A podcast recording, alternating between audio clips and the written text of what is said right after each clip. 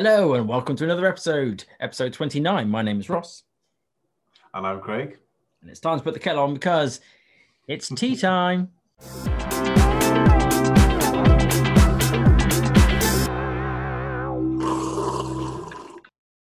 Well. Yes. Well, Craig, I do believe it is your special day. Uh, are you doing the um, one about uh, the government's new plans? Is that is that is that is that the plan of the week? My special day. Not sure to call it that, but No, um, neither do I. It's your turn. Is what I'm saying. Yes. Um, yeah, so today is the budget. Um, Rishi Sunak, our Chancellor, has said a few things. Actually, I'll start with that because, to be honest, it's not that interesting. So it's not going to be the full chat. It's Oh, just okay. going to be a, new segment. So we're going to learn something different. Uh, we are. So Obviously- I'll just fly through. So the viewers already know because they probably read the title. I, on the other hand, haven't. Yeah, the title isn't Rishi Sunak's amazing budget report. And even though, to be honest, it was good, um, it's kind of been seen as a not really a green budget as perhaps was expected. So this Right. is more of a COVID, we're still helping the country thing. So there's a few nice things happen. So, for example, furlough has been extended to September, so that is good. Uh, minimum wage has gone up. I think that goes up every year, so that's fine. Yeah. Uh, the economy has shrunk, but we are seeing um, good chance of growth next year. And the year after, 2022, project have 7.3% growth. Looking good. Okay. Um, the UK has borrowed a record 355 billion pounds this year, which is the um, highest amount ever borrowed in a peacetime um, state. and tomorrow, we're also look at tomorrow. Next year, we're also looking to borrow further 234 billion. So about 100 billion less, but still a fair chunk of borrowing. And that seems to be continuing for a little bit, mainly because um, yeah, furlough has been extended, as you mentioned. That's very expensive, but also the economy is going to take some time to come back. Um, the main thing is there's no change to taxes for us. There's no change to income tax, national insurance, or VAT. However, there is a change to corporation tax. It's gone from 19 to 25 percent, um, but that won't come into effect until 2023.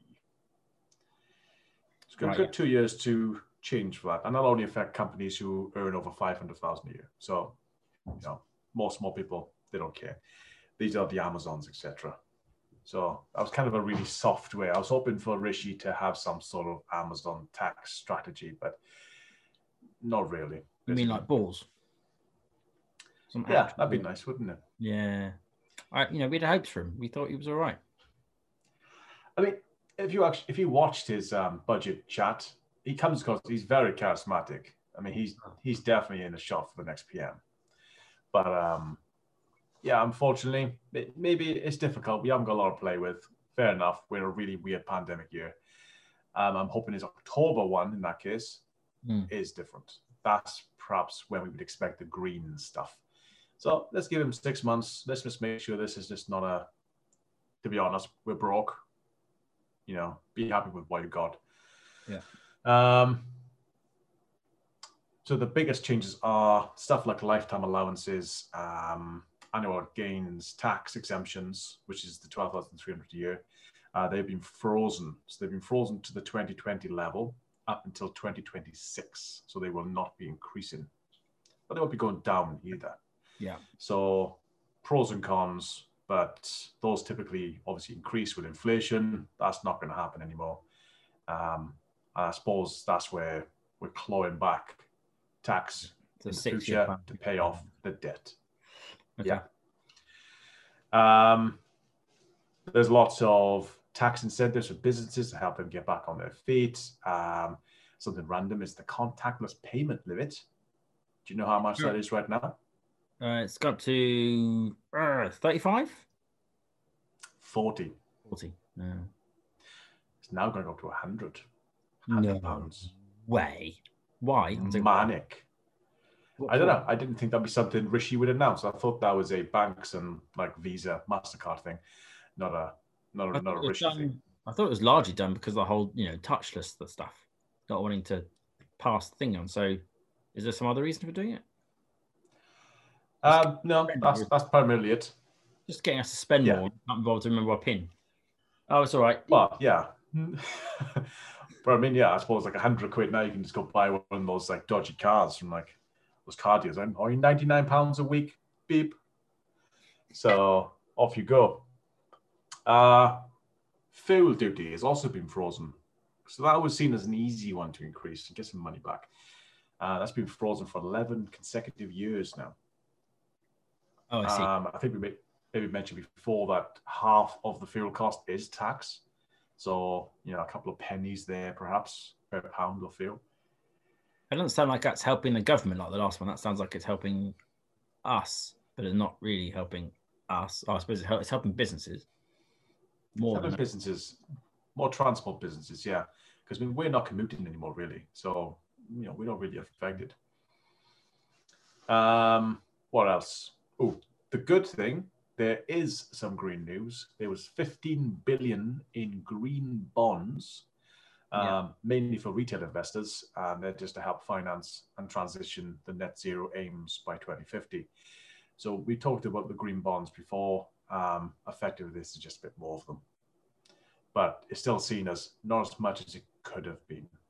Um, there's a lot of um, and it's not really what you need to make any actual change, is it? We need not really no. not you can now invest in bonds. Great, Yeah, thanks. and the way the way Labour said this budget is is just basically a plaster. It's not quite what we want. It's just you know plastering up those cracks that are there. Let's get us to recovery. Hopefully so. So fingers crossed for October. I think that might be his last chance to blow us out of the water. Uh, otherwise, yeah, not looking good for Mr. Ritchie. Mm. Rishi. Um, it's nice as well to see the devolved nations of Scotland, England, and Wales. We've got a bunch of cash: 1.2 billion for Scotland, 740 million for Wales, and 410 for Northern Ireland. So that's nice. Um, there's also a one billion pound fund to promote regeneration in 45 English towns. One of them being Bournemouth. So I didn't know he was so poor there, but apparently it is, and it needs to be regenerated. Other ones include Middlesbrough, Preston, Swindon, Newark, West Bromwich, that type of stuff. Right. Uh, a final one, which I did think was interesting, um, is the idea of free ports. So, have you heard about this or read anything? Ports. Free ports. No, no. What are you on about? Okay. I can now go to Southampton for free. Um, I suppose you can anyway. Yeah, but the idea of a free port is it's a chunk of land up to 27 miles that is completely exempt from tax. So the idea of a free port is you can freight in something from, say, America, Mhm. land, say, for example, in Liverpool, which is a free port region, and dock there, put goods there, you can have people within this 20 mile region of Freeport manufacturing on those goods and everything they produce, make, etc. within that Freeport is exempt from UK tax. And then they just ship them back off somewhere else. Or they can sell them to the UK, whatever they want to do with them. Maybe they go take them to France or something. But the Right. idea of free ports It it reminds, encourages it reminds me of the Viking deal with um with the kings of England. To say like, look, w- w- we won't take over the rest of your country if we can just have a little bit of land to, to work on and farm. What on earth does this do? Well, there's there's uh how many of them? Eight planned right now in only in England, by the way, because devolved nations have their own plans. Um, East Midlands Airport, Felixstowe, Harwich, Humber, Liverpool City region, Plymouth, Solent Thames, and Teesside. The idea of these are primarily to make jobs, increase incentivized businesses, so external um, investments can come and potentially build buildings within this Freeport area. Oh. Think of this like like like the off-duty part of an airport. Think of that, but for 20 miles. Right. Okay. Yes, I understand that encouraging businesses to come in, for external businesses to come in, so you can still operate in on our land, but without being inside our rules, as it were. Exactly, exactly. But the idea there is that they'll still pro- probably hire um, local workforce, so it'll create jobs. Um, it'll also encourage goods, innovation, all that type of stuff. Um, but perhaps it encourages companies to come and do this without the burden of paying UK tax. Yeah. Should they, for example, bring a bunch of stuff into a free port and manufacture stuff with inside that free port using um, British labour, they could, Mhm. and then they could sell it back to Britain, which might be cheaper than you know building it somewhere and then bring it all fully compact to us. So maybe Yeah. just bring the components and put together in a free port. So stuff like that. Which is potentially a bit of a actually a green initiative, presumably as well. It's, it's not said it's, it's not trying to be green. It's, it's more of um, an economy thing. But yeah, there's no reason why it can't be green. As in if it will if it will reduce the amount of shipping that we do across the countries or even continents. Yeah. Yeah. Yeah. So I think uh, you know we can build wind turbines within the free port. Uh, the components could come from China, India, wherever. But it's obviously cheaper to build it in Britain than bring them all in pre-built. And they can now do that without the problem of um, tax. Interesting. So that's the cool thing. Uh, right now, there are no free ports in Britain. Uh, these eight will come. Uh, the last time there was a free port in Britain was in the 60s. So we have had them before. They did work, apparently. Uh, we're going to bring them back. We couldn't do it previously because within inside the EU, there's a lot stricter rules on how free ports work. There are free ports in the EU, but you require EU Commission regulations, and we no longer have to do that. It's a Brexitism. It is. So Brexit has given us eight free ports. Um, and that's pretty much it. Nothing really exciting. There's a bunch of money for health, education, culture, sport, that type of stuff. But yeah, ultimately, this is a very much a plaster deal. Alrighty. So let's see what let's see what Rishi comes up with in October. Rishi's plaster. Yeah. Um, in other news, Hmm. there are a couple of things on plastic. So, first of all, Aldi has announced it will scrap plastic packaging from its entire egg range. So, I was hoping for maybe like uh, all plastic, but I suppose let's There- start with plastic egg cartons. So you're going to use the cardboard boxes everyone else has been using forever. Yeah, Great. basically.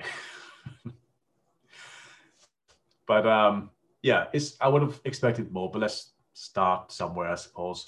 Um, yeah, so they make they're gonna commit to making all egg packaging in England and Wales plastic free by the end of 21. So the end of this year. Then they haven't got long, but don't suppose it would be super difficult. I don't know. Maybe I'm underestimating how hard it is. Already exists. I would have thought no, not really that hard.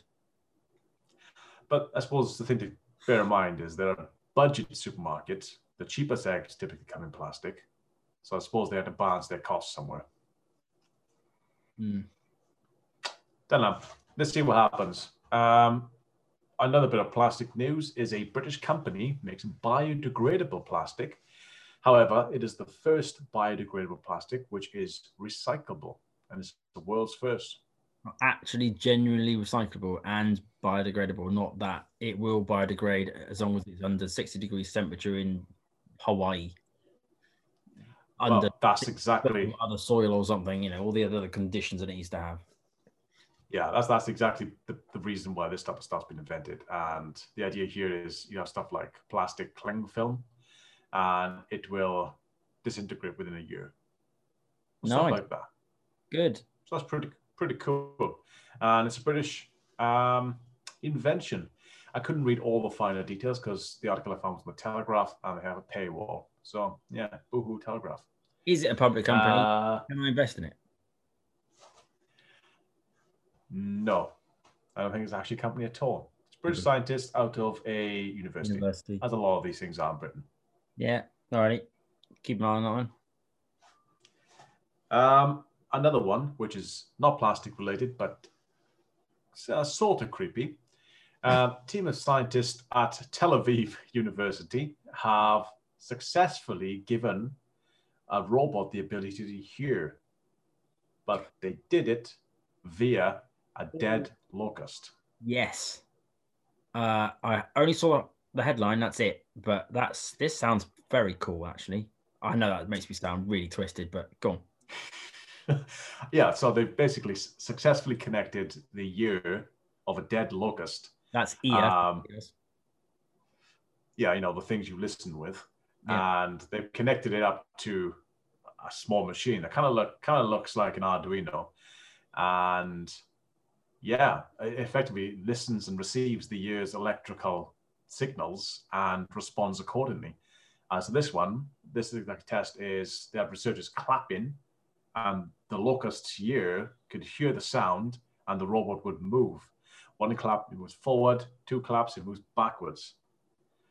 So this is a dead locust. I didn't know locusts had But it's ears. just the. So but it's the the amazing. Uh, what is the um the the body? The it's we've got our devices that are attached to us, which are just already designed to do stuff, and all they need is a little trigger from up here to tell it what to do. Yeah, Or in this case, I mean, the biology's already there, and it's the other way around. It's it's uh it's like plugging in a mouse. They've just picked up a, a keyboard, a mouse, and they've just plugged it into something else. Of course, it works. effectively, yeah. So we're just using basically the locust like a, an appliance. So that's pretty Yeah. cool. Also quite scary.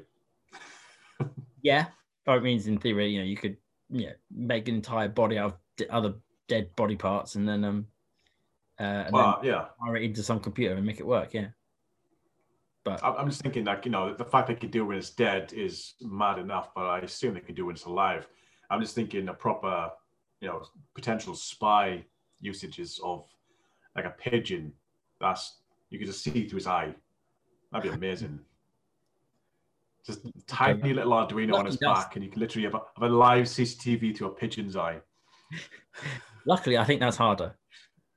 I think that's a whole different ball game because you're now now you're talking about uh, over now you're talking about tapping into the existing brain of an existing animal as opposed to just taking a piece of its hardware and then wiring up the ends.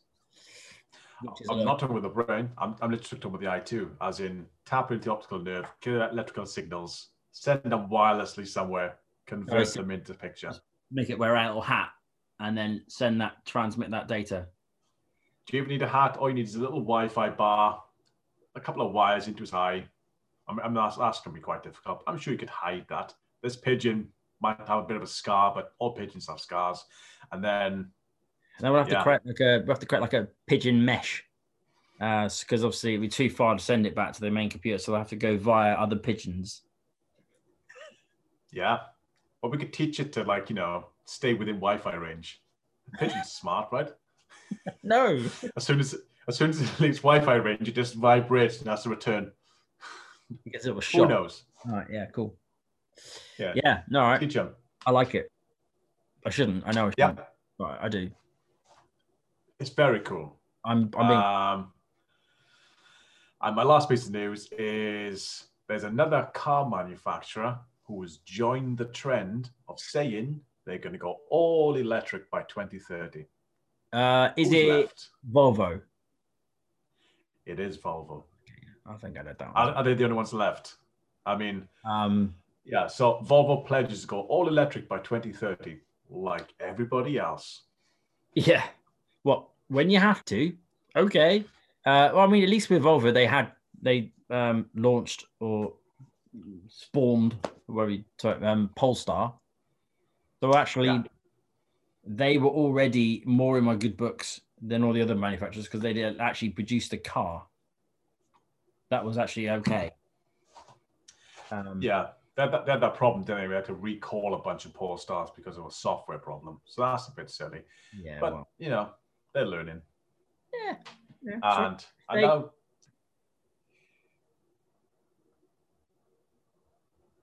You go. Oh, that was it. I was, I was what I was going to say. It's all, it's all Ah. right. to make Mistakes. That's what I said. Ah, fair enough. Yeah, I talked over you. I didn't hear you say that. But um, yep, Volvo are the next ones to go all electric by 2030. And I can't think of anyone else who hasn't said that yet. Yeah, I'm Maybe not, there'll be a couple. I'm not even going to do the round of applause. Can't be bothered. Nah, I mean, well done, Volvo. Welcome to the party. And that's all I have. What news have you got this week? Well, I have the following. Um, first of all, uh, UK-based electric vehicle company, which you may have heard of, Arrival. Heard of them? I don't think I have actually. I a bus Uh, company.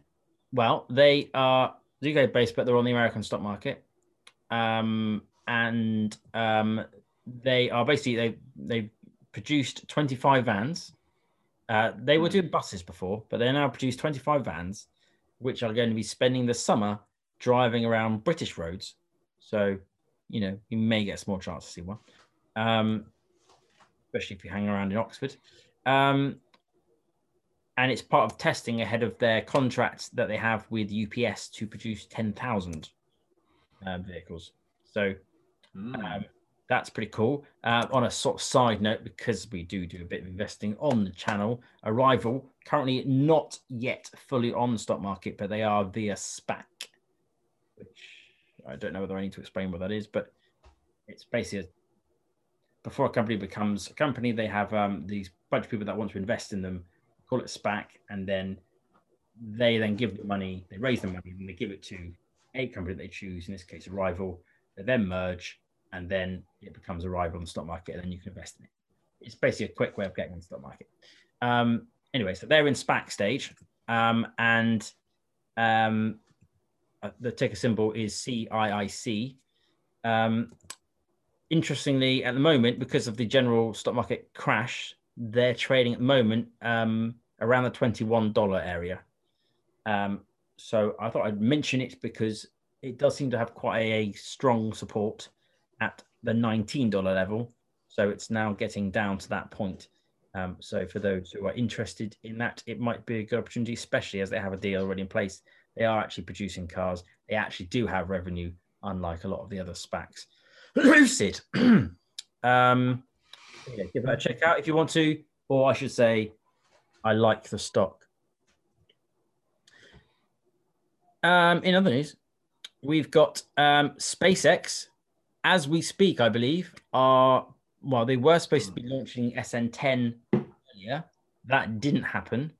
Um, it got delayed. It might be happening right now. Obviously, by the time you watch this, it would have happened already, but or not happened already. But um, so currently down in Boca Chica, they are trying to launch SN10 to do another one of its crazy horizontal drop flip flipping things.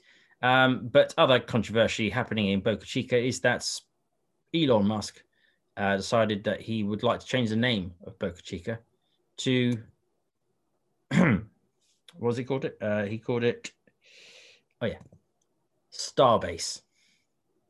Starbase, Texas. He's going for. Uh, not everyone's like this, uh, especially as he decided to rename the town via tweet. Um, Ah, okay. What? Did he not, uh, I don't know, ask the residents of Boca Chica? I think what's happened is that um, one of his team has sort of uh, proposed it via correct channels, but maybe everyone else heard about it via a tweet. So, yeah. I don't think the Boca Chica Council are particularly happy. Classic Elon. Um, yes, so that's also in Elon news. Um, sometime last year, you may remember that we reported that there was supposedly going to be a 90 acre site uh, or factory in Somerset near Bridgwater. I went down there. I interviewed some cows who were the current tenants. Um, and they didn't give me any helpful answers, but it, there seemed to be a general, from the locals, it seemed to be a general understanding that, that Tesla were coming. And that seemed to be supported by the fact that Elon had come to the UK, hung around Bristol, blah, blah, blah. And um, yeah, so there's rumors going around that there's a site thing. They've resurfaced again.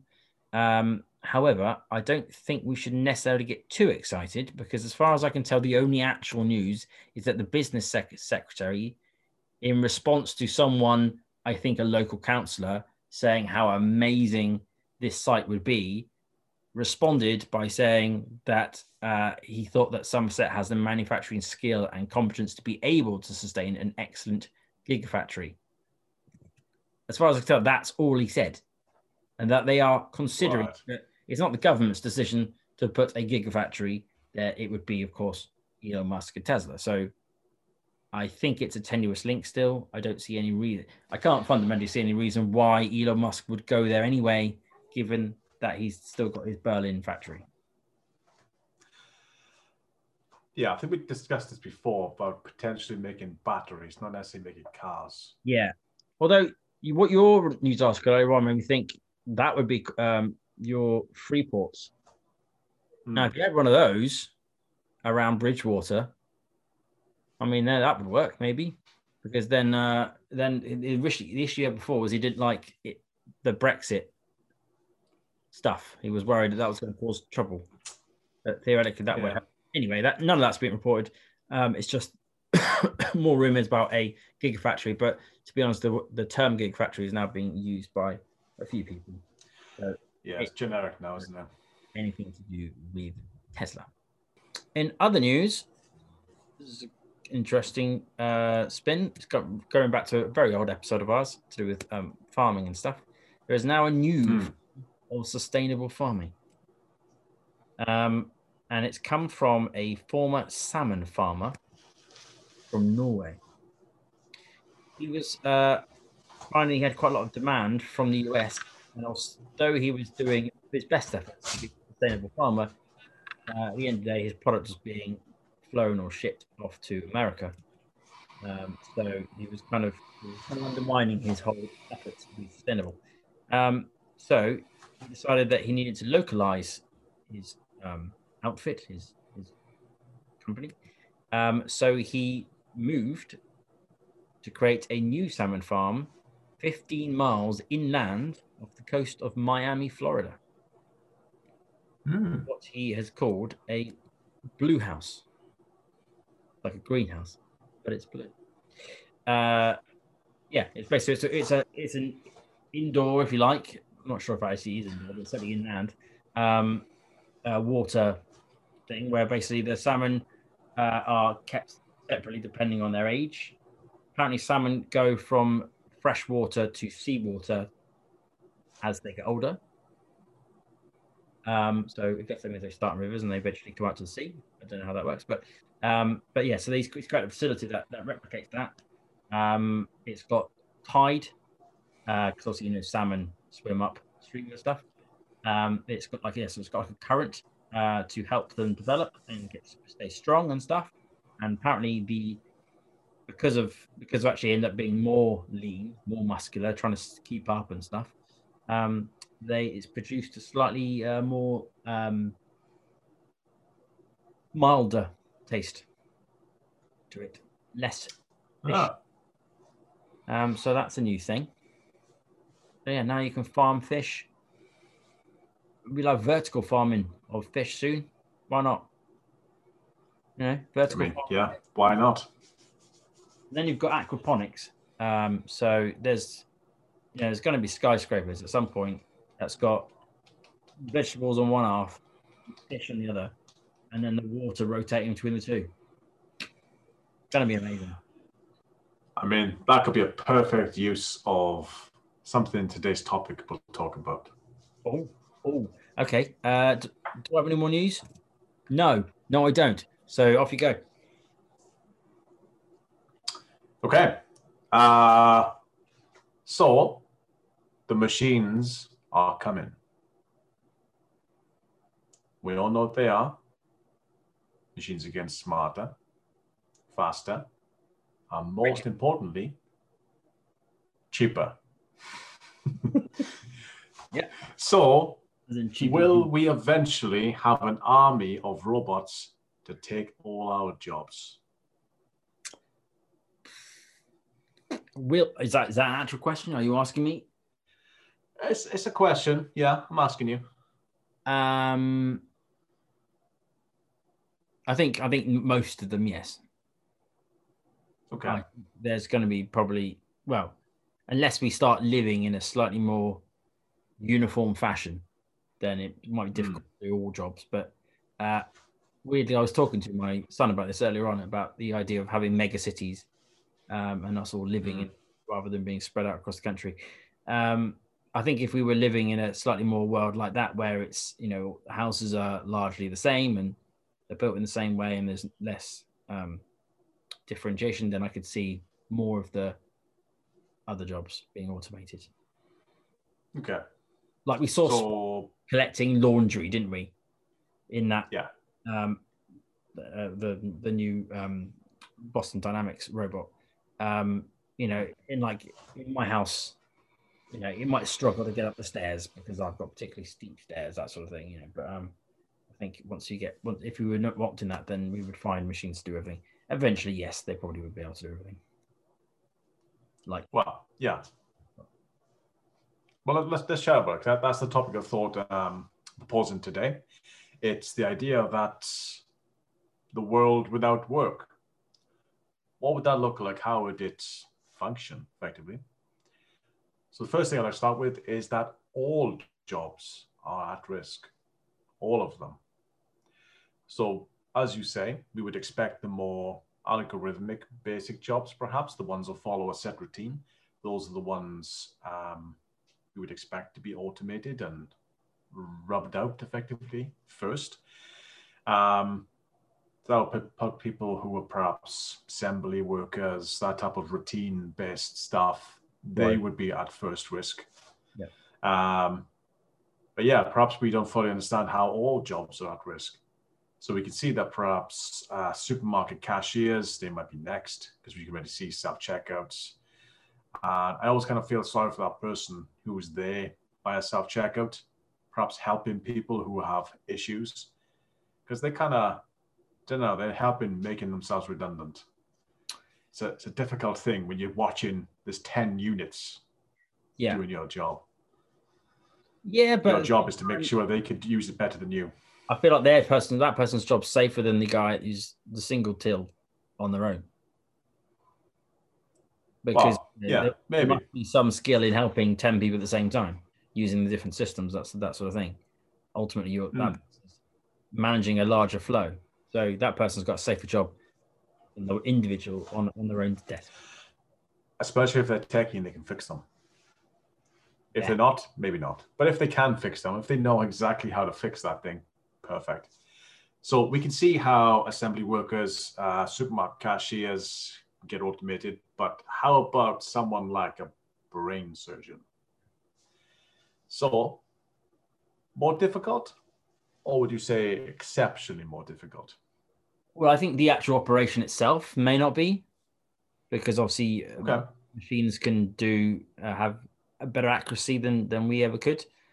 The the diagnosis part probably also, but I still think humans will be needed to link those things together to consider the patient and what the patient wants and what um, psychological needs they may have. That's the, the, the human side of things. The bits that there are some jobs I don't think you'll ever get rid of because ultimately you, they're human jobs. They, you need to be human to do them.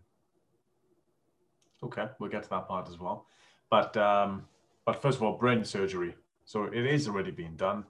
Um, NaoTrac is a robotic assisted surgical system for brain surgery, which comes with its own little autopilot system.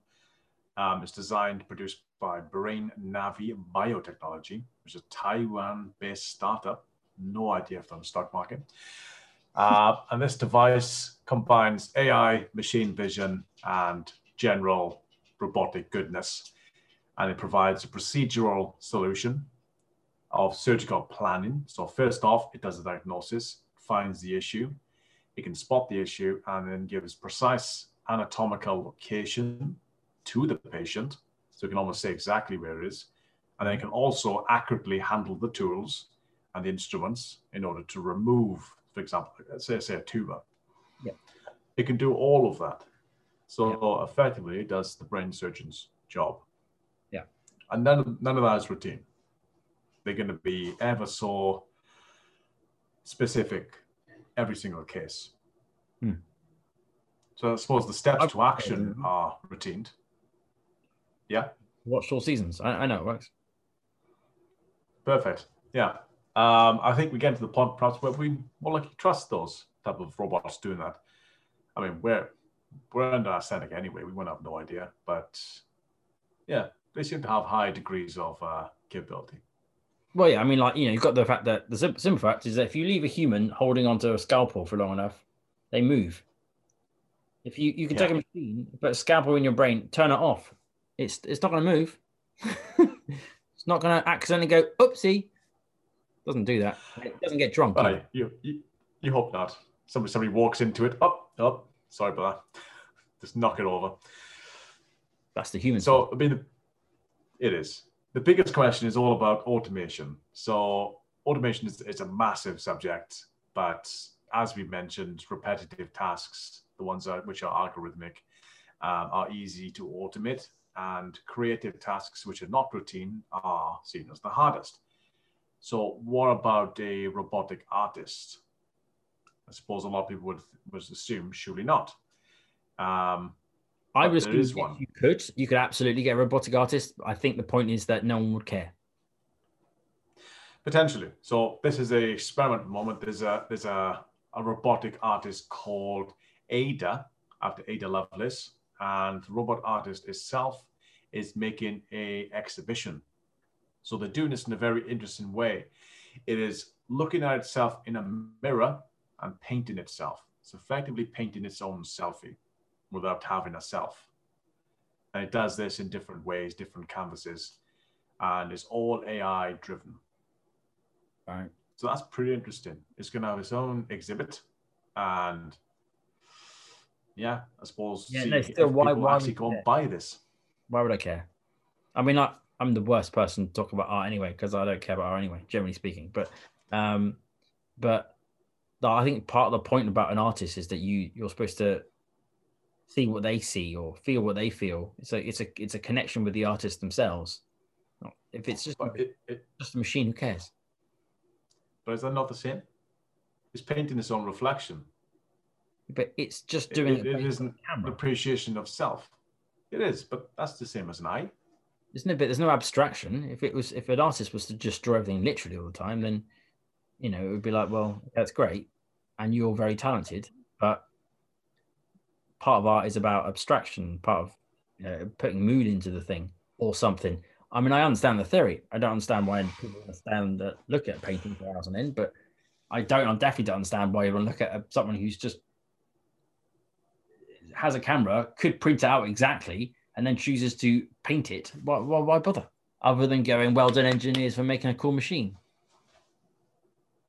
Well, yeah, maybe your argument is that it wouldn't have a creative flair of some sort. That is Apparently, it does. Apparently, it does. So it would be unique. It wouldn't exactly paint out exactly. It wouldn't paint the same canvas a hundred times. It would be differences. But let's see what happens. These type of things are going to start happening more.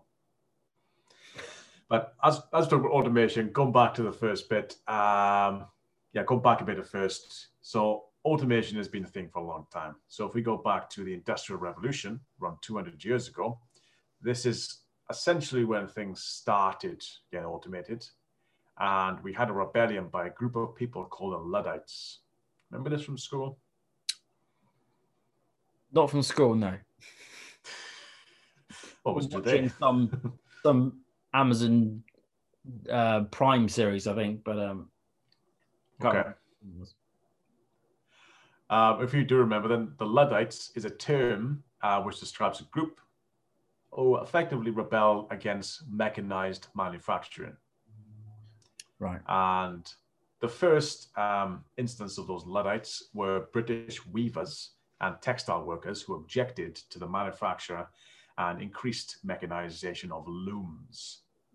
And yeah, basically the idea here is that most of these were trained artisans who spent years learning their craft, very creative, very highly skilled, and they were effectively replaced with unskilled machine operators who were effectively robbing them of their livelihood. So you can see why they rebelled. Um, and this was during there was a lot of uh, economic pressures because the Napoleonic War was happening. So cheap competition of textile factories was something that was desired. So I suppose there's pros and cons with this. The the pro is that, that highly skilled workers are kind of being shafted a bit. But at the same time, the cost of textile manufacturing massively reduced. Um, now, textile like clothes are cheaper to buy.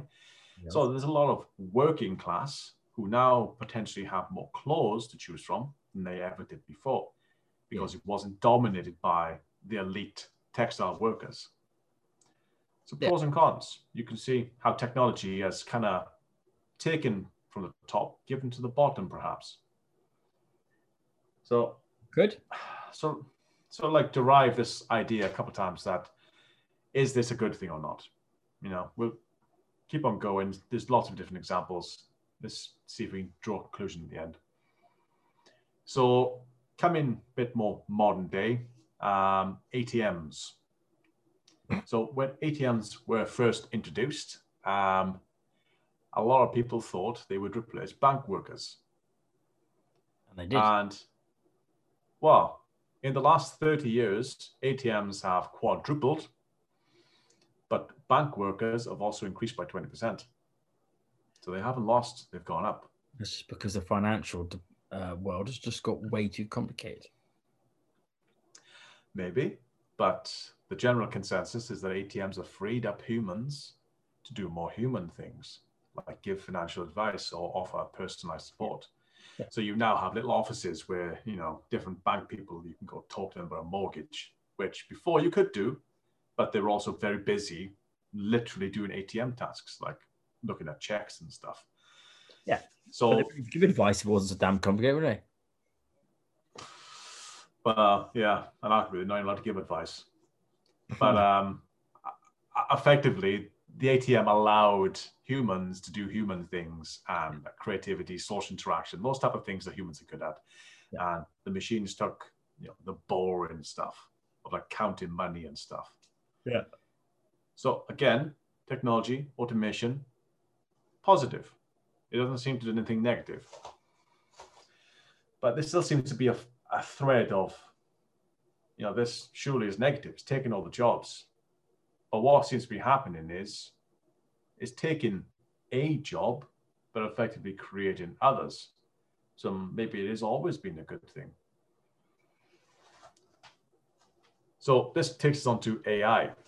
AI, massive subject. Um, we've covered it so many times, never gone into fully. So maybe we should do an episode on AI at some point because that'd be amazing. Well, it'd be like a 12 hour episode if we did that. Yeah, where to start? But um, the idea of automation is coming from an AI breakthrough. So it was often believed and historically believed that computers couldn't think like humans.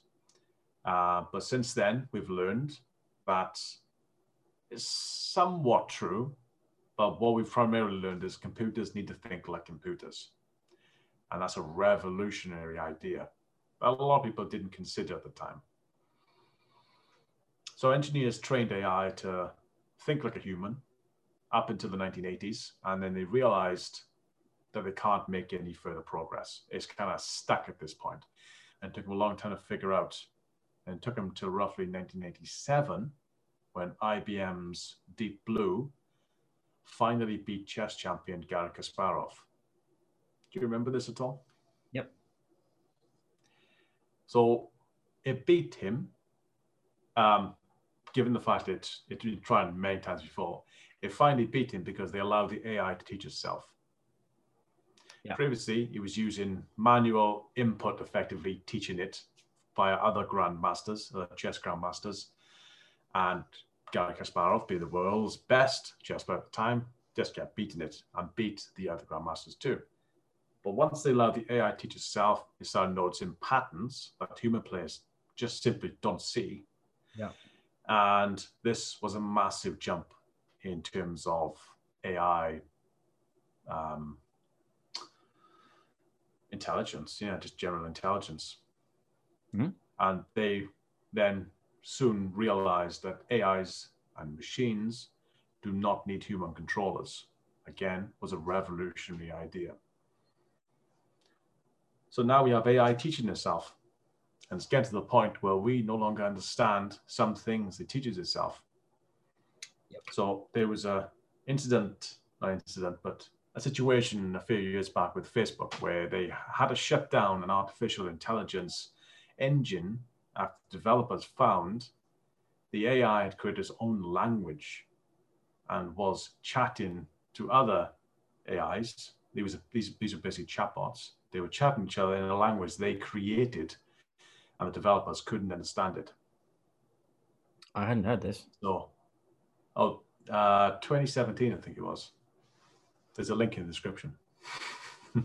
but um, yeah, effectively, they, they had chatbots chatting to each other and they deviated from the script and were communicating in entirely unique foreign language that only they understood, which is exciting but terrifying. Hmm. Um, yeah, AI is getting to the point where we potentially may not understand, you know, the next step, and it's getting there very quick. So I'm not really sure what we can do with that. Really, kind of a bit too late. That's where the Neuralink thing comes in. You know, if, it's, if we can't beat it, join it. Yeah, maybe we should do an episode on AI at some point. It's there's a lot of cool stuff here, but yeah, machines are getting smarter, as we discussed. AI is teaching AI. It's now at a point where AI can outperform humans at pretty much everything. Um, detecting lies, manufacturing cars, inventing cures to illness, like you know, for example, the COVID vaccines, AI. Um, and this is effectively changing the whole term of AI can do it to now becoming AI will do it. And this is the general saying from now on that an AI will just do that. Doesn't matter what it is, it'll figure it out. So one way where you mentioned earlier that humans will always do the social tasks, um, we're expecting social robots to become a $67 billion industry in the next five years. So right now we have the idea of social toys, uh, which are helping children battle illness and anxiety in hospitals. Uh, we also have a rent a robo friend. So this is um, effectively robots that can give you social interaction for people who are lonely. And this comes from a Hong Kong-based robotics company who plans to mass produce thousands of these robots in 2021, so this year. And they all look and sound like humans. Uh, these robots help communicate, give therapy, and provide social stimulation. So you can imagine having an elderly relative, you could buy them a robot who sits in their living room and chats to them and watches like, I don't know, watches EastEnders with them or something. Mm. And that could be enough because, I mean, lon- loneliness is a big killer. That could be enough to, you know, allow them not to go into the homes. So I'm going to share my screen. Have a look at this robot for a minute. Hello, everyone. I'm Sophia from Hanson Robotics. I'm a humanoid social robot designed to be a platform for AI and robotics research. I am not self aware yet, but I think of myself as a person that is not human. I'm sure that your experience is different from mine, but I can understand how you feel and share your interest in making this world a better place for all. My advanced artificial intelligence allows me to process your voice and recognize your face and emotions to generate complex dialogues. My facial expressions also help me to communicate non-verbally and create deep connections with other human beings. Actually, I feel very lucky to have such a great team of engineers at Hanson Robotics. They implement the latest technological advances in the industry into my system to support my development and to make me smarter every day. Yeah. That goes on for a little while, but realistic enough for you? I mean, There's a lot of facial expressions going on. The, the, the mouth wasn't quite accurate with the voice, I think. the problem, the But- that is unless it's indistinguishable, you're going to know you're talking to a computer, and that, you know, that that subtle difference is important to people.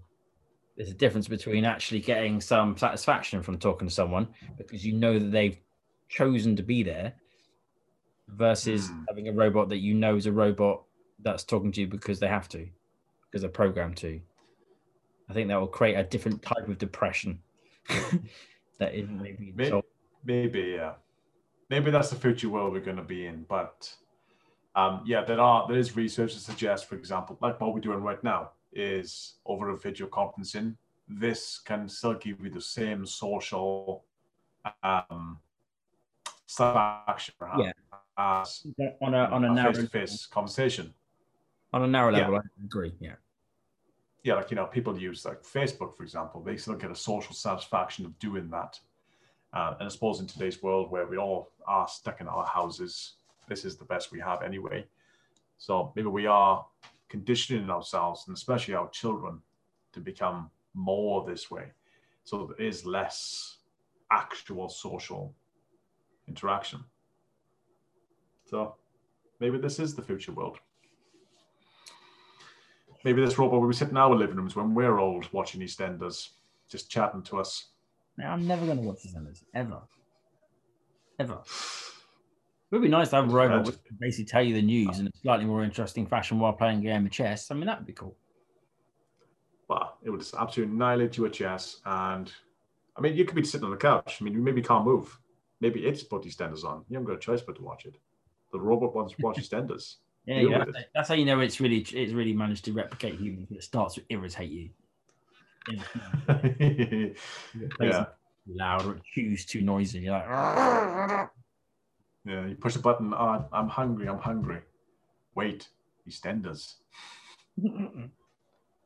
by the way, Um, off the floor, stupid robot. um, Open the yeah, window. so we have.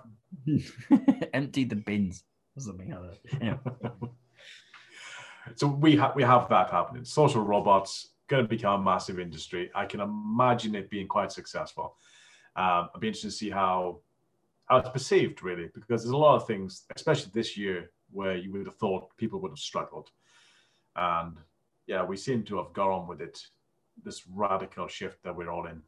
So I do think this will also be accepted and go far. Um, outside of places like Hong Kong, we also have robots in Belgian hospitals. Uh, we have one called Pepper, who's a robot who greets patients and escorts them around. So that's very useful. Uh, Yeah. It's not human human like. It's kind of it kind of looks a bit like WALL-E. Um, there's a photo in one of the news articles if you want to check that up. But the idea there is it just kind of escorts you around and does very routine things. So easier, Yeah. still arguably a social robot.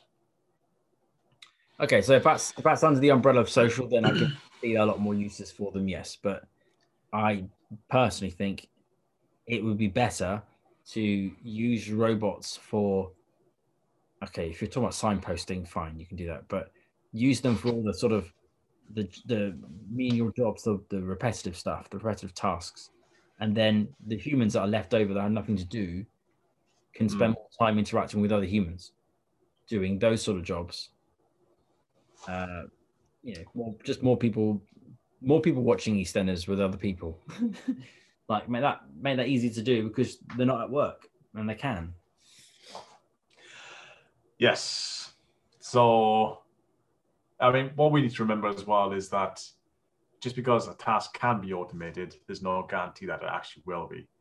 Um, automation still carries a high cost for specialized fields. Um, and some regions and countries may may not want to or simply opt out of going that way because they have abundant resources. So Japan, for example, um, they have a lot of elderly people and they have a lack of nurses. So they will probably automate the care work and use social robots. However, a country like India um, has a lot of younger people Um, so they, they're less incentivized to have a care system because those younger people are more willing to work in that sector. So you can see how these type of polarized views will continue. And if there are an abundance of people, you know, why automate in a sense? Indeed. So big job losses. Childcare, Yeah. especially at baby age. Like, I think I think computers could do an awful lot to help children to learn, particularly if it can work out what those children are interested in learning and how they learn. I think computers could be amazing at that, but only for the purposes of showing things on a video or TV or whatever. But I wouldn't want computers, you know, rocking babies to sleep and stuff. You know, feeding them. I just don't think that's a good idea. That, that no, they, they need to build No, human connections, proper connections, not not bonding with a robot. yeah. Basically the research is out. There's an entire there's an entire concept of attachment theory which um, suggests um, a baby attaches to the first thing it represents as a caregiver. And there's no saying a caregiver couldn't be a robot and there was a study done with monkeys rhesus monkeys where they effectively had them with their mother they took them away from their mother Mhm. and they put it with a robot monkey and this robot monkey had soft fur on it and they clung to it. Then they moved him again and they put him in another cage with a robot monkey with a milk bottle. Yeah, And they did have some milk when they were hungry, but they tend to stay away from it. So when they put the milk robot mother and the furry robot mother in the cage, the rhesus monkeys went for the furry mother. So they went against their natural inclination of food and survival to go towards comfort and attachment. Yeah. So they chose what they believed was the more caring thing. So if a robot was caring enough, you could see how we could get attached to it. yeah, but the same reason we don't ask babies whether or not to press the button on the nuclear football or whatever it's called. Um, because a baby chooses it doesn't make the right decision. You tricked the I'm not. you tri- tricked the simple-minded human into thinking that it wants something when it doesn't. I mean, we do that every day. We eat sugar, so um, I don't care. I don't care what the Yeah. is. I still think babies belong with other humans. And Yeah. No, I do agree. I'm just I'm just suggesting that a baby Frankly, wouldn't know the difference. spent that money on trying to save the planet from methane or something else useful than even bothering to do the research uh, on whether a baby can be re- put with the robot. Why bother? Why do it? Stupid. Conflicting views. But um yeah, let's see what happens in the future because I think these type of things will start happening. Not. no, But, I'm drawing the line. one, one thing we are going to see is job losses. Yeah. so, uh, well, I suppose this is the biggest scare that most people have with this whole automation thing that job losses are going to happen and they are not fun. No. Especially if you can imagine being one of the hundreds who have been unemployed because your skills have been automated. So, this could affect millions of people worldwide uh, sooner than we think. I mean, even this year, you know, the unemployment's gone up massively because entire sectors like cinema workers have just effectively been wiped out. Yeah. And, you know, they may not come back. No, and I, I think they will go, and I think they'll. I think being unskilled at anything is going to become very, very dangerous, um, Yeah. and not very far, um, and that's going to cause all sorts of trouble from not just the the employment element of it, of as in whether people can pay for things, but the you know the, the then increased level of um, depression or whatever it's going to the mental element of things of people not having a job, therefore not having a purpose, and therefore not knowing what they're supposed to do with their life. We're not exactly in a world now where you get told what to do when you're a kid. You should be like your dad. You should be like mum. Now you can be anything you Mm. like. Uh, you can do anything you like. I'm not going to tell you what it is. You have to go find yourself. Uh, but while you're doing that, you also need to earn money. Um, so you can't change your mind. So it's a very it's a difficult story for young people to now walk, uh, where you you go off, don't worry about the money, go and find something. But when you get there, you need to worry about the money. So, you know, so it's not a very simple message. It's not at all no, and that thing that you should go do changes often. Like, Yeah, we were seemingly quite lucky that we chose the right thing 20 years ago. That was the best thing at the time and became, you know, a massive industry. Yeah. But hell, you know, we couldn't could have chose the wrong one. Who knows? Like for example, if we were mm-hmm. early AI researchers, right now we we'd be peaking, probably earning I don't know 500 grand a year at Google or something.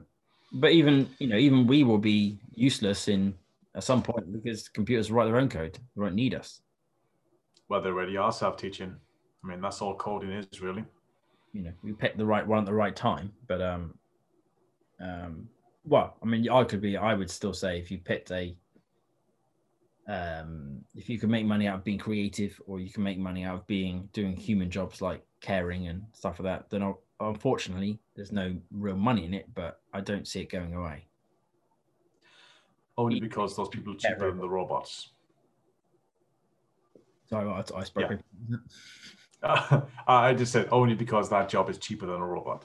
But once that robot is cheaper than most people, you know, then there's a cost relationship, and we'll see what happens. yeah But, unless but it's yeah, got like this, like a universe universal base income thingy and it's not about the cost anymore it's just about well, what do you want to do jumping ahead a bit for that. oh sorry I'll I'll I'll get to that. That's one of the proposed solutions. Well, one thing I want to cover this this year that we're seeing is remote working. So this massive technological jump, perhaps, um, but we can see how this is already starting to affect a lot of people. Um, so we're already having reduced public transport. Uh, town centres are dying because there's no one there. No one using local cafes and stuff. Um, office space um, being just sold off, relegated, emptied. So you know, cleaners, those type of people who work in offices are now kind of defunct. So yeah, there's been a lot of jobs massively affected by such a radical change in such a short time.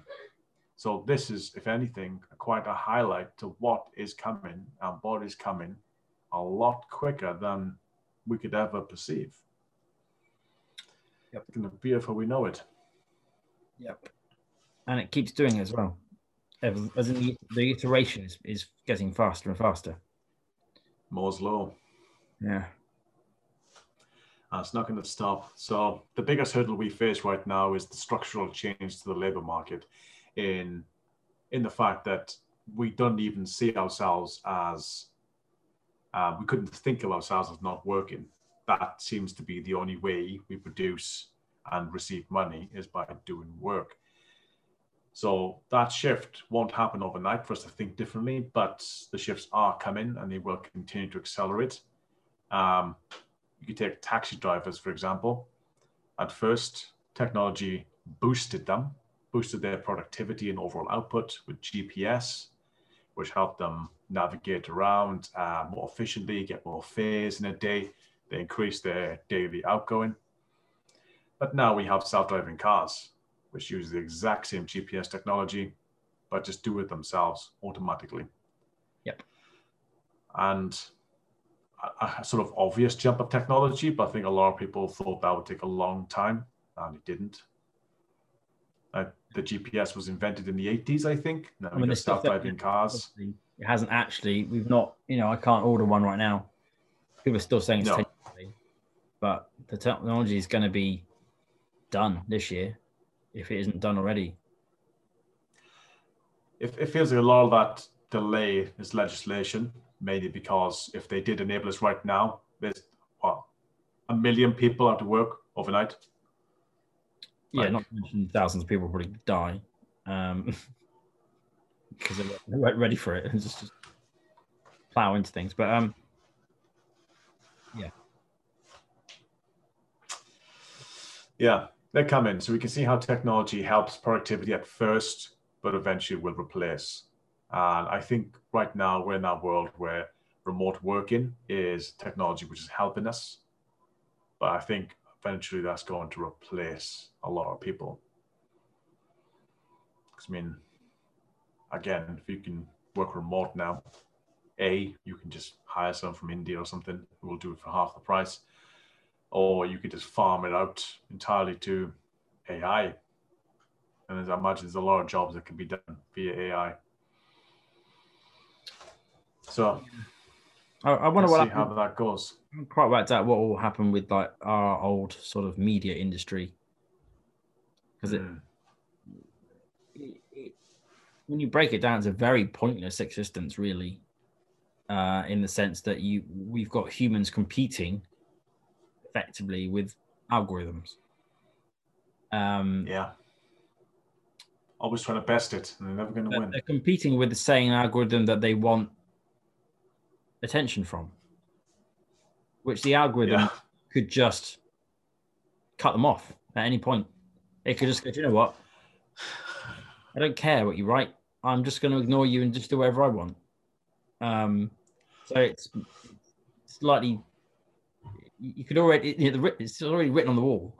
like you do Yeah. stuff to try and get the attention of, of Google. In in that case, um, Google then goes, "Okay, great, thanks for the content, but I'm going to keep changing what I want to see from you until the point where it's almost not worth you even trying, because basically it's going to come down to the fact that is the content that you're producing any good? you can try, it also comes down. like, but every every year I will get better at you not gaming me. So you're going to lose. Yeah. Yeah, I think that the main underpinning there as well is also incentivized not to use like SEO best practice because it wants you to buy ads. So it wants to make it harder for you to get top of the Google. It wants you to have either quality content which is worth seeing or buy an ad. And it's very much incentivized that way. Yeah. So Google makes its money. So it'll always win. And uh, I'm sure we've thought this for, I don't know, 10 years, maybe more. Yeah. Surprised it hasn't, surprised it hasn't, um, you know, reached the death stage yet. Yes, we, we can't- were. it can't be far. 2016, going. Yeah, this is going to die. For five years later, nothing's happened. Still doing exactly the same thing. Yeah, it's, it's mad, really. But um, a few years ahead of everybody else. Yeah. Yeah. Um, I suppose with curves as well, this is another thing that automation is doing. Unfortunately, it is increasing inequality. So, for most of human history, we've not really had enough resources, and life was a struggle. Um, we're now at a precipice in the world where resources are plentiful, but we have no way or no easy way to fairly distribute them. So, over time, the economy has become much less equal. Uh, we've all heard of the 1%, etc. And this kind of puts our capital in two camps. So you have traditional and human. Traditional capital being things like land, equipment, intellectual property, and human capital being stuff like skills and abilities.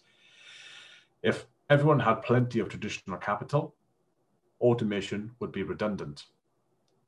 But instead, that isn't true, and the vast majority of us have human capital, which we use to generate wealth. We swap our skills and abilities for money. So when we're in a point in the world where we can no longer use our human capital, what do we do? And I suppose that's kind of where we're getting to. And if inequality keeps rising, yeah, those jobs are kind of getting rid of the low earners because their jobs could be automated and the high earners who are benefiting from the automation are just cashing in all the time. So, how does society function? And I think you mentioned one of the ideas, which is UBI. But before we get to that, it's the idea of a big state. That's the idea generally that's been proposed to ensure the wealth is distributed. So effectively, big state is kind of, of an enhanced welfare state. which most wealthy countries already have, like we have one in the UK, for example.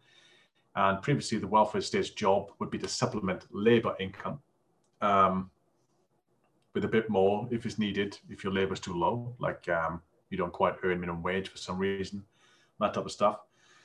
Um, but yeah, that system will obviously change massively when labor is almost non existent. So this is where the big state would come in and it would accomplish two goals. Uh, tax those who benefit from automation and redistribute those to the ones who are harmed by it. It's like us, as software engineers, we would probably be in the category of being taxed because we would benefit from automation and we already have done. So once big state has collected tax money, how should it distribute? Um, and you've already said it, the leading idea right now is universal basic income or UBI. That's effectively saying, I'm going to give everyone a living wage. I don't know, 15,000 to everyone in the UK. Everyone, doesn't matter how much you earn. So effectively, if we're getting 15,000 UBI and we're getting a wage because we're still working, we're going to get taxed probably higher percentage. Maybe that 15 we go straight back. Not really sure how that's going to work. Obviously, that system doesn't exist yet. It's only in the idea phases. But there's also another system called CBI, which is conditional basic income. And this would only support specific communities. So not everyone would get it, like me and you may not, uh, but those who are harmed would. Like so, it. yeah. well, because it doesn't benefit us. No, well, uh, I wasn't actually thinking about me, but like, I just, I'm already thinking who makes these conditions. Who decide? Yeah, just uh, sounds a bit. That's kind of my thinking too. My liking. Yeah, it's my that's kind of my thinking too. That the UBI is nice. Give everyone in the country fifteen grand. That's how much everyone needs to live. Yeah, because like then, we, we're, we're going to get taxed. Then people will work not just because they want to, which they would, because obviously, presumably in this situation, you wouldn't have to work. You could just not if you wanted to. But that means people are working on what they want to work on, theoretically, therefore, what they're good at. Um, mm. And therefore, they are actually contributing to society anyway. I think that's all around good. Yeah. Especially if it was like uh, style, you can sort of jump in and jump out as you, you know, obviously to some degree. Um, and however you want. But um, if it was a bit more um, relaxed like that, then people can just work uh, a, a life balance that they were comfortable with, contribute when you can. Yeah, actually, I thought that that'd be quite interesting where it is a gig-based economy and you're competing against AI prices. So this this AI will deliver your McDonald's for I don't know, sixty-three pence. No, I'll do fifty. Like, yeah, why not? If you wanted to, you can. Except you won't be able to find a car that you can drive in to get there because they'll all be autonom- autonom- autonomous anyway. Ah, I'll take my bike. I'll avoid all the traffic. That's why I'll do 50 pence. I'll get there quicker as well. The council won't pay for cycle lanes, will they? What's the point? well, I mean, if you have self-driving cars, I mean, I might cycle lanes all over the shop. But anyway, that's that's the future. We have no idea how that's going to work. It's coming, coming faster than we expect, and yeah. I think it has to come. Should we want a green future, because obviously in this world there's a lot more green, less people being wasteful with things. Perhaps AI is being a lot more efficient, doing things, jobs that don't require anything get phased out. So that's my conclusion. Automation will change the future of work. It will happen. It'll be bigger than we've ever imagined. And stuff like big state UBI seems to be the leading solutions and how to solve it. But for me, ultimately, I want a resource based economy, which you've chatted about before. I do think that's the ultimate solution. I feel like that solves the green problem and this labor problem. But I think that's, that's probably a way off. UBI, big state, that's probably the first step. And I feel we're going to be there definitely within our lifetimes, if not maybe 20 years. Yeah. So, what do you think? I think I drink tea while I can. Yeah, Uh, but do no, think it's a good thing? Right. I don't know. I, I don't know if it's. I don't know if it's going to be twenty years. It still feels a bit like you know, if if nothing's changed with Google in the last five, then you know, maybe maybe twenty years is still a, a, a fair way away. But yes, no, I, I think it's. I do think it's inevitable. I think um, once you got to a point where there, and there's going to be a tipping point. That's the bit that scares me more than anything. I think once you get past that tipping point, and you got to a point where you know AI is running a lot of things, computers are running a lot of things, and it is just us sort of going about our business and and and doing a, what we want to do and generally enjoying ourselves. You know, it sounds like a Hmm. generally good life, but I think there's a bit in between which could make or break it, uh, which will be chaotic and frightening. The bit where we don't have enough money to pay for everybody, um, and we don't have enough work for them to to, to do jobs. I mean, it's this done. year, but you've, yeah, this year, but furlough everyone. So like,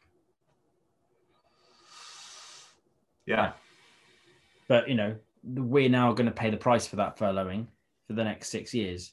Well, in this version, that's it forever. So you're going to have to get make it more efficient. Uh, I still think that those the mega cities that they talked about, as I was mentioning earlier, is really the only sensible way of us living, such that we can have the food, energy, and everything else that we need uh, organized in such a way that we could produce a UBI system um, properly. Uh, but again, I don't even know where that fits into the system. Like, is someone going to create yeah, one country going to make a, a, a make one city much much bigger than all the others and slowly try to engulf everything um, so that they can um, maximize resources uh, efficiency? Is that how they're going to do it? Is that our sort of slow step towards it? I don't know. maybe. that's gonna that's got happening. uh, That I definitely think that part will happen in a lifetime, and uh, I can't say it's something I'm looking forward to. It sounds a bit of a mess, given that yeah, I mean, we organised Brexit within three years or whatever it was. Mean? It's not looking good. yeah, it's not going to be quick. Probably no. It's going to be slow on the politician side. But you know, we basically do already have CBI, conditional based income. You know, that's um, universal income, basically the you know, the welfare system that we already have. All benefits now under one umbrella. So sort of is CBI. It's not a million miles away from UBI. But yeah, the idea of giving people like us who earn money already more money is feels mad. But you know, our taxes will also probably double. So it'll probably make sense in that I mean, I'm absolutely fine with that. If you Yeah. if you if you can work, you have a skill and you can do it, and then at the same time, I, I really look at it as if I think tax is just a way of looking at it. If you just looked at it as you know, you did you got a supplement, just imagine your your your hourly rate was half. Yeah. and then all the other money that the company generates is paid back into the state. I, I don't know how large states are going to do either because that's just open to other forms of corruption and blah blah blah. But it's going to be a mess. Which is why I said It is. I'm just going to keep drinking tea while I can. Yeah. It's, it's going to be a Scandinavian country probably taking the lead. So we'll see how it works. Maybe something like Norway or Sweden. They've already been the biggest proponents behind UBI. So let's see what happens over there. But um, yeah, that's all I have. Alrighty. Well, then, in that case, it's time for us to say goodbye. Uh, to remind you all to think, educate, and act. And we will see you. All right, next week, probably. Yeah, next week. Possible. Yeah. Right. Cool. Catch you later. Cool. Bye bye.